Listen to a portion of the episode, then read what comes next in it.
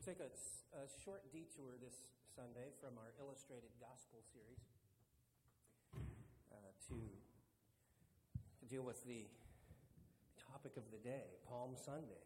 Amen. It's, a, it's an important Sunday in the, the calendar of the church because it marks the beginning of what we call Holy Week.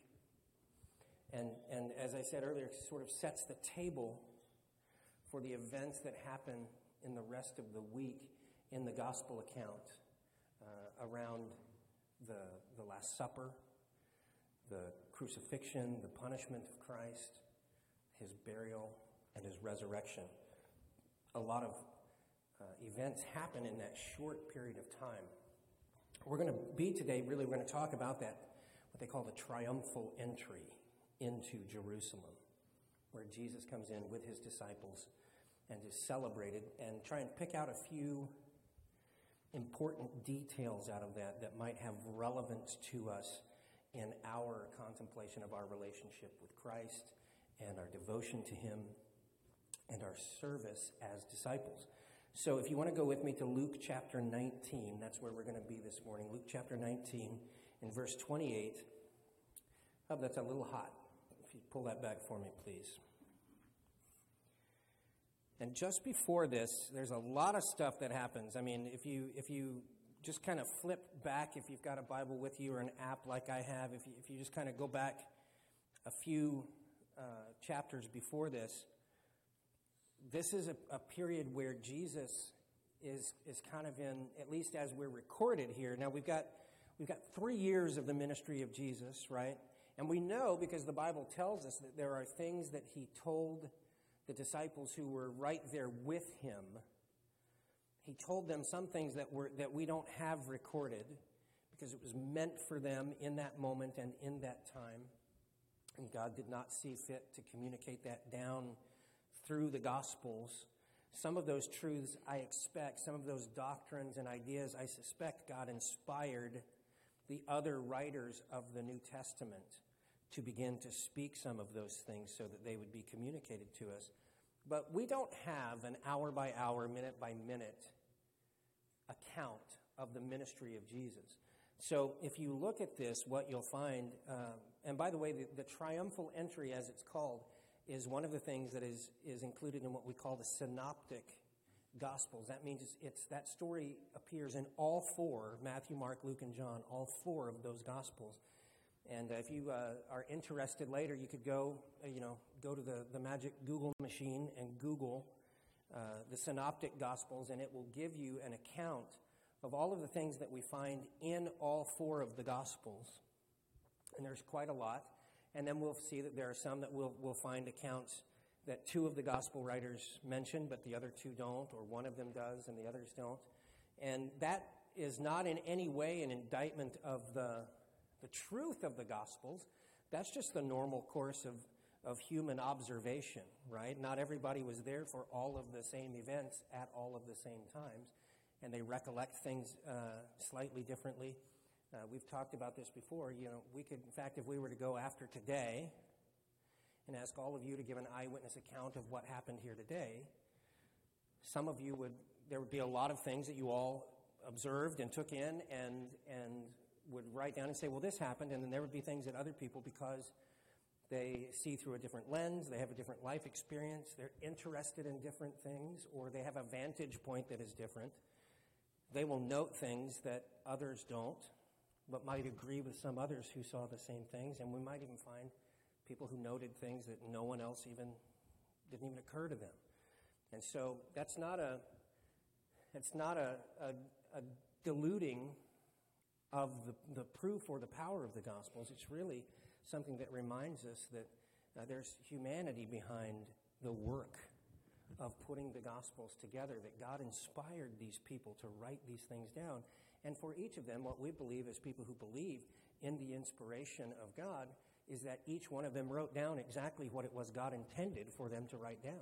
He inspired them to record what they recorded. So, uh, if you were to take back and flip back through these chapters, preceding chapters, you'll see a lot of the big stories that we might remember. Uh, Jesus with meeting with Zacchaeus at his house, uh, the, the resurrection of Lazarus from the dead, uh, the tale, the parable of what we call the ten talents. Uh, some of them, like the, the ESV that we use here, calls it the ten minas. It's a, it's a measure of, of value, it's a coin, it's money. And uh, that story and how it relates to the kingdom of God. So Jesus is just telling story after story after story, and he's performing miracles, and including the, the ultimate miracle of raising Lazarus from the dead after he's been in there for a while. In fact, uh, one of my uh, favorite verses in the Bible is related to that because when Jesus goes there to, to the place where Lazarus has been buried and he says, Open the tomb, a friend standing next to him says, Lord, he stinks. Maybe not such a good idea, but Jesus knows what he wants to do and he has a plan in mind, right? And so he, he tells them to do that. And so we see that great story. So that leads up to this incredible entry. And I think there might be a couple of places here where hopefully you'll hear something that maybe is new to you. Not that I'm trying to, to communicate truth, it's never been communicated, but I'm always looking for ways to understand things out of the scriptures that maybe uh, haven't been elevated as much in our thinking or have a, a different approach to them. And so I hope to hit that today. But here we are, chapter 19 of Luke, verse 28. And when he had said these things, that's, and literally that is the story of the, the ten talents and the servants who do different things with him and are treated differently. If you're not familiar with that story, go back today and read it. And if you have questions, you know, search some things online, shoot me an email. I'll, I'll be happy to discuss it with you. When Jesus had said these things, he went on ahead, going up to Jerusalem. And when he drew near to Bethphage and Bethany at the mount that is called Olivet, he sent two of his disciples, saying, Go into the village in front of you, where on entering you will find a colt tied, on which no one has ever yet sat. Untie it and bring it here. If anyone asks you, Why are you untying it? you shall say to this, The Lord has need of it. So those who were sent away, the two, those who were sent away, found it just as he had told them. And as they were untying the colt, its owner said to them, Why are you untying the colt? And they said, The Lord has need of it. Now, this section is important for a couple of reasons. One of them, the first one, is that this section right here specifically fulfills an Old Testament prophecy that says the Messiah would come into the city riding on the back of a young donkey. And so, Jesus, of course, is aware of this prophecy. Now, we could say, if we thought Jesus was some sort of a, of a charlatan, right? Pulling the wool over everybody's eyes, that because he's a learned rabbi, that he knows this, that he's trying to, to, to fool the people and present himself as the Messiah because they also know that the prophecy says the Messiah will enter into the gates of Jerusalem on the back of a donkey. And I think this is why the next part of this occurs the way that it does. We see here that there's no pre planning. The, nobody knows where they're going to get the colt. They've been traveling the countryside. They've not been in the village they're going to, the, the city that they're going to, for weeks. They've been elsewhere doing the work of the ministry. But Jesus says, Go into this town and you will find a young donkey, not just a young donkey, but tied up. And a young donkey that no one has ever been on before, no one has ever ridden before and bring it to me. And if anyone asks you, you say to them, the master needs this, this donkey. Now just think that through. One, what are the odds that they'll go into just this next place that they're going? They're traveling, they've been traveling around the countryside, you know, they walked everywhere they went. What are the odds that in that place there will be on the street somewhere a young donkey tied up that no one's ever ridden on. Okay, it, it could happen, right? But then put yourself in the place of the one who owns the donkey.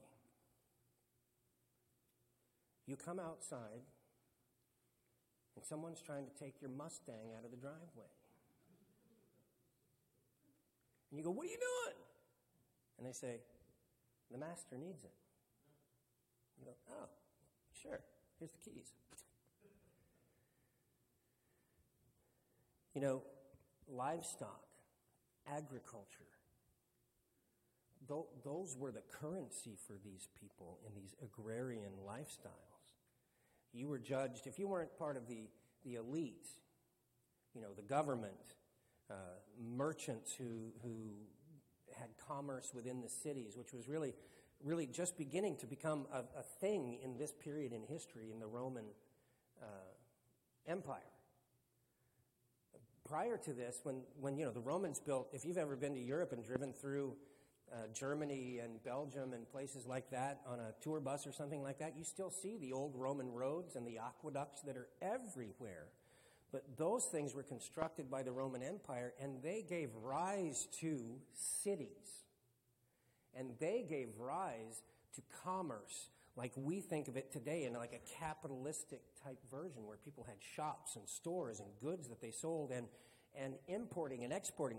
That, that didn't exist before those kinds of, of roadways and waterways existed. And so here, in this place, as that's just beginning to become a thing in the world, the Roman Empire, Jesus says, Go into town, you're going to find somebody, and I want you to take from them, without asking, part of that which built is their wealth. Part of that which is, is their sustenance. That young donkey isn't going to stay young, he's growing towards a purpose to work. And you're going to go in there, and when they say, Why are you taking that? You say, The master needs it, and they will give it to you. This was the proof to those disciples that Jesus wasn't just saying something and hoping it was going to work out, and he wasn't a, a trickster trying to put something together. The fact that that owner would let that donkey go was significant. Did he know who Jesus was? We don't know. The text doesn't tell us. Is that why he let it go? We don't know. Is it simply that when they said those words, because it was intended by God to be the fulfillment of the prophecy, that, that God moved in the owner of the donkey and he felt willing to let it go? I don't know, but it happened. And God orchestrated it that way to give further evidence of the divinity of Christ. Because he, he, he was able to not only foresee how this would work out, but understood the implication of it. And those around him saw that. It's one, one more little stone in, in building the foundation of who Jesus is as he fulfills so many prophecies. Now, the second reason that that's important is because here soon Jesus is going to make his entrance into the city of Jerusalem, and there are a lot of people there with a lot of expectations about the Messiah and who he was going to be and what he was going to do. And in their minds, the Messiah would likely come riding in on the back of a valiant steed,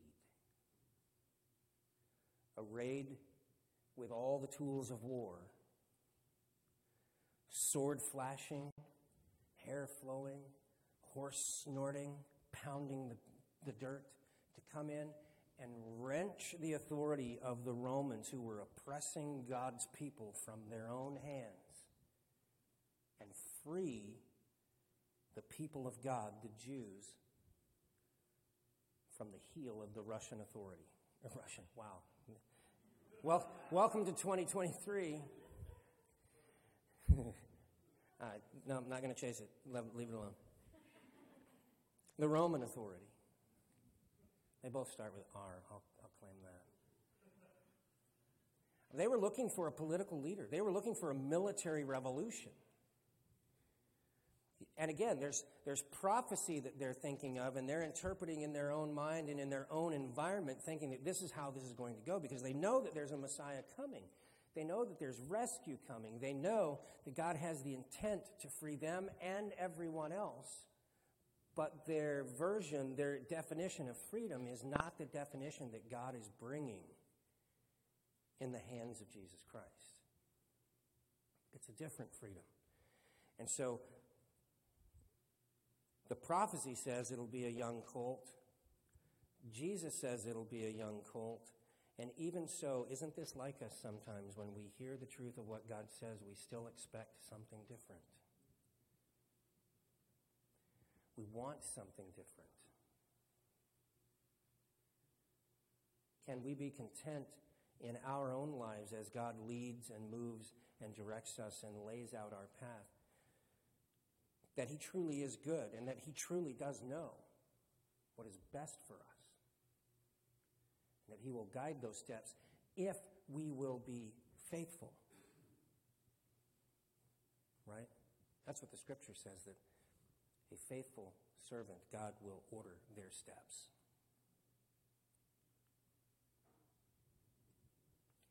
And so Jesus gets on the back of this donkey because this is a completely different power dynamic that is riding into.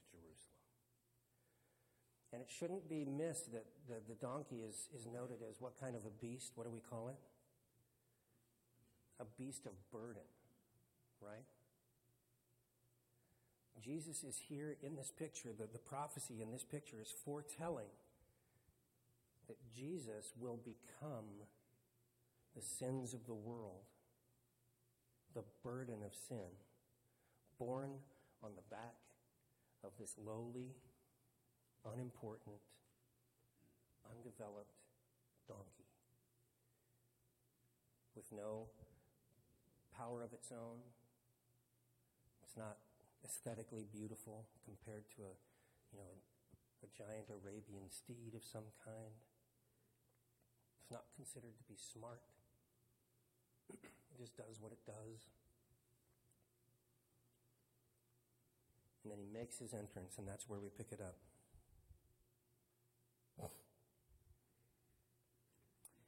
And they brought it to Jesus, verse 35. And throwing their cloaks on the colt, they set Jesus on it. And as he rode along, they spread their cloaks on the road. Now, that right there, this is one of those things that I think gets missed a little bit, and I want to dig this out a little bit. One, it says, uh, let me go down just a little bit more. As he was drawing near, verse 37, already on the way down the Mount of Olives, the whole multitude of his disciples began to rejoice and praise God with a loud voice for all the mighty works that they had seen, saying, Blessed is the King who comes in the name of the Lord, peace in heaven and glory in the highest. Now, this laying down of the, the coats, the cloaks, we see this another time in Scripture, and it's over in 1 Kings chapter 9. Jason, I don't know if you got that passage or not. Um, I sent it very late because uh, I was still trying to work out the bugs in my head. And I just want to take you over to 1 Kings chapter 9. I'll give you the verse here in just a second. Oh, maybe 2 Kings. I bookmarked this. I don't know why I'm poking around. I already bookmarked it. That's 2 Kings chapter 9.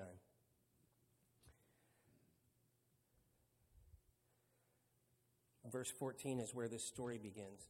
Now, last week I mentioned about Elijah and the prophets of Baal right? Having a big smackdown uh, on the, the, the mountain and God showing himself in a miraculous way. We're a little bit later in that story now. Elijah has died. Uh, actually, he didn't die. He was taken up by a whirlwind into heaven. And then a guy named Elisha was named to be the, the prophet after him. But the wicked queen, Queen Jezebel, is still in power and still doing terrible things. And God finally uh, sets his plan into motion, and he sends some people to anoint a guy named Jehu, J E H U, to be the king of the people of Israel. And his assignment is to go and defeat the evil reign of Jezebel.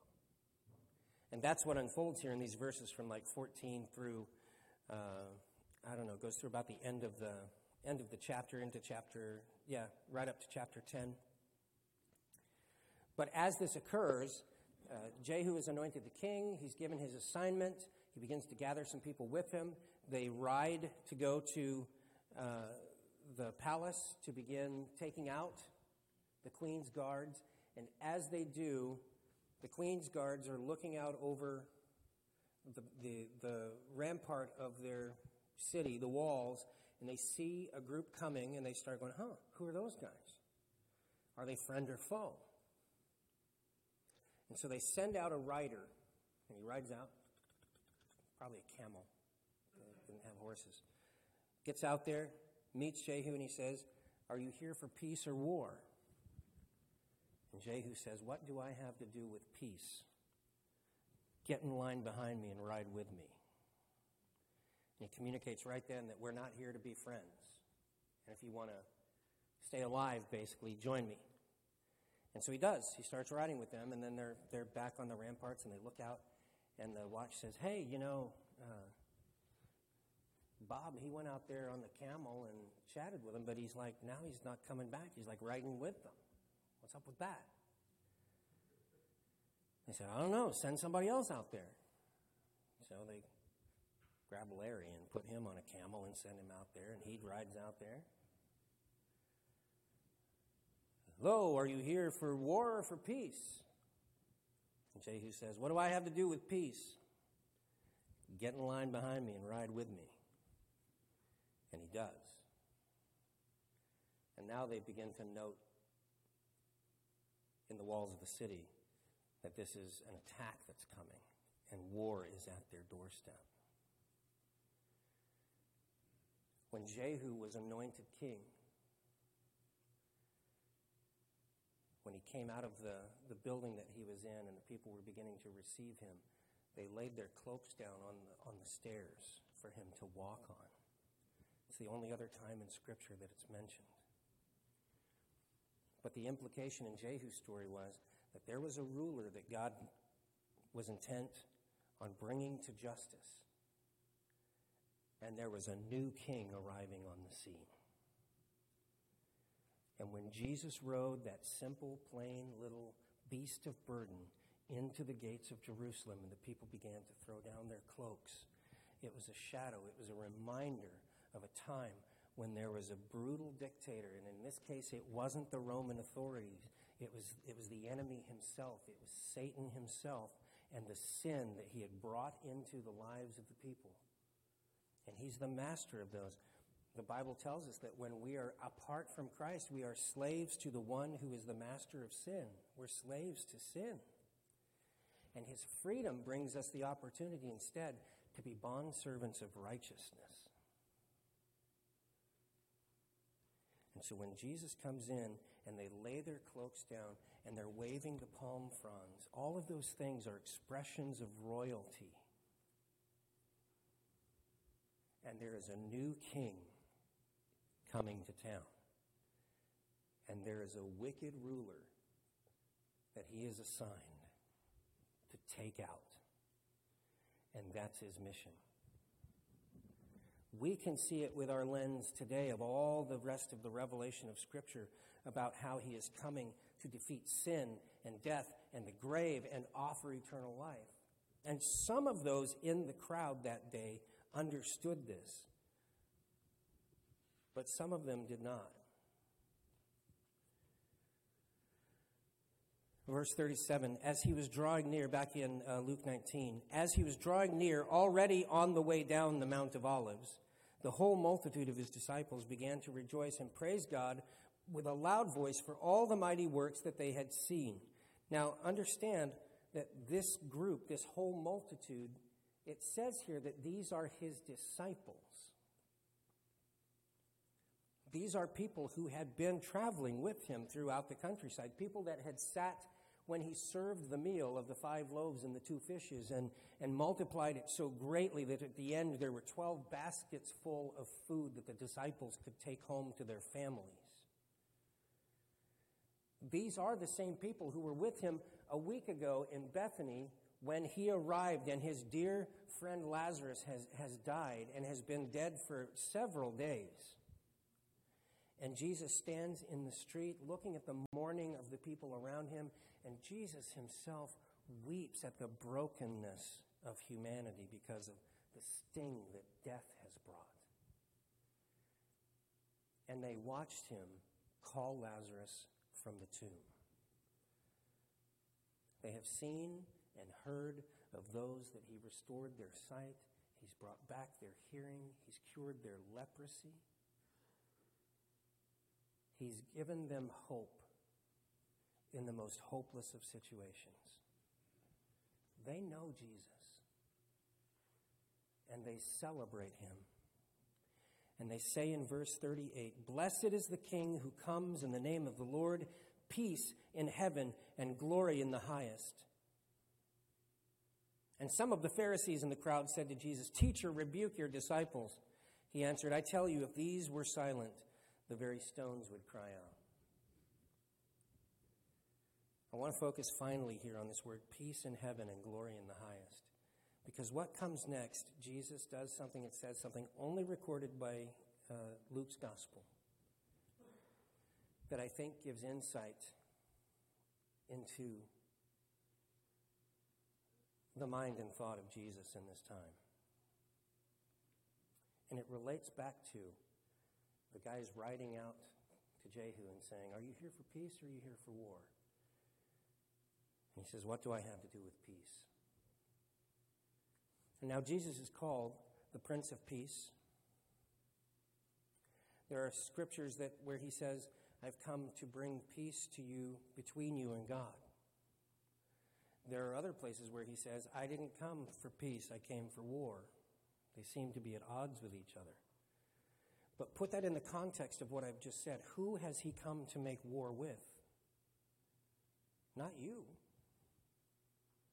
With the enemy the one who holds you captive, the one who has you in bondage to sin. He comes to make war with him. And if you want to have peace with God, you have to get behind him and ride. Or you can try to stand on the other side with the enemy, and you will not know peace, you will know war. When he says he comes to bring peace, when he's the Prince of Peace, he is coming to bring peace between a battered and broken and sinful humanity and a holy and righteous God.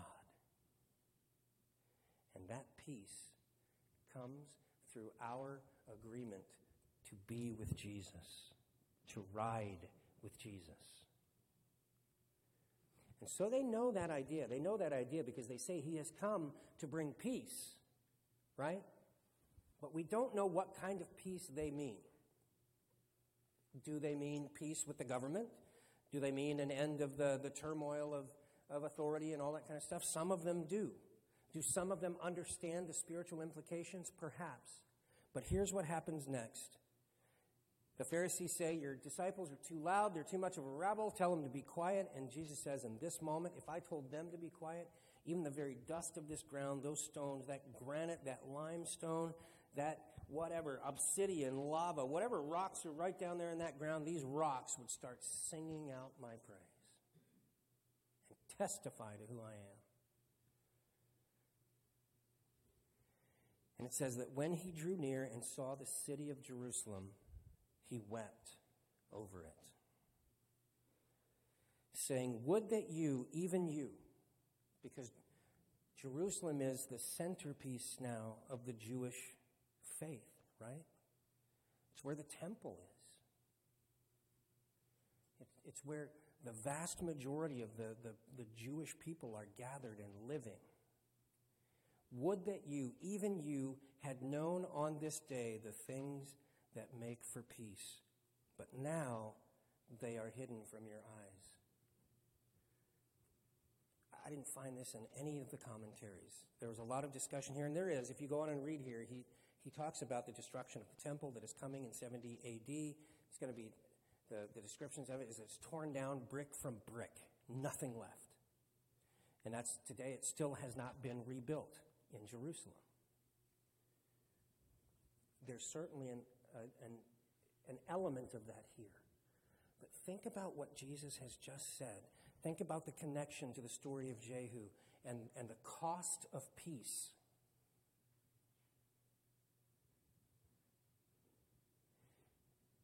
And Jesus is saying, Here I come, riding into Jerusalem on the back of this lowly little beast of burden, becoming the very burden of sin for all of you. And oh, if you only knew the cost to buy that peace. Because the cost is going to be borne in the body of Jesus himself. He's going to be bruised. He's going to be punished. He's going to be mocked.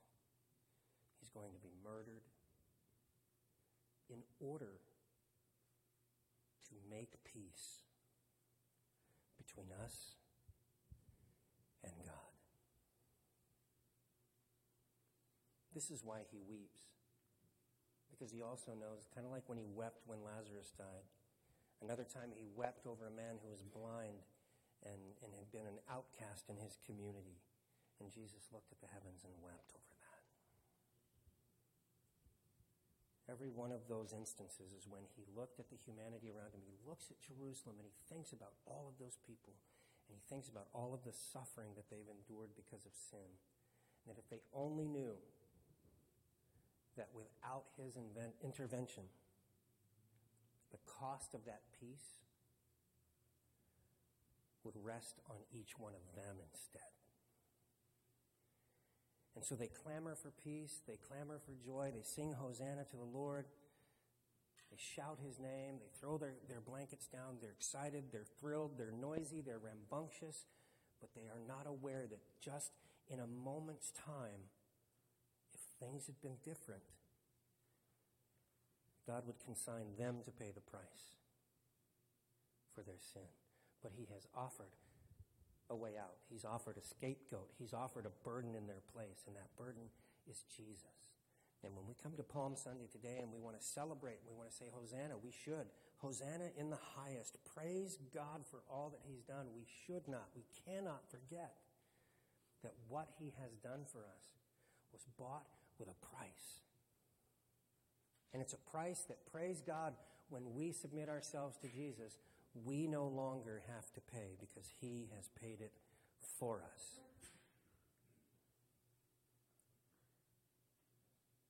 We should, I should, be more persistent, being thankful, being grateful, expressing my praise to an almighty God that when He had every right to to reject me and leave me on the outside and keep me away from his holy presence, he instead said, I have found a way to welcome you into my presence.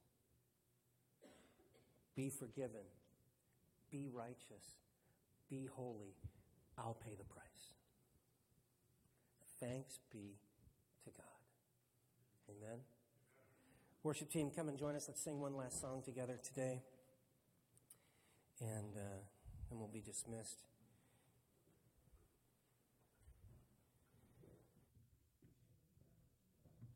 For us, thank you, friend.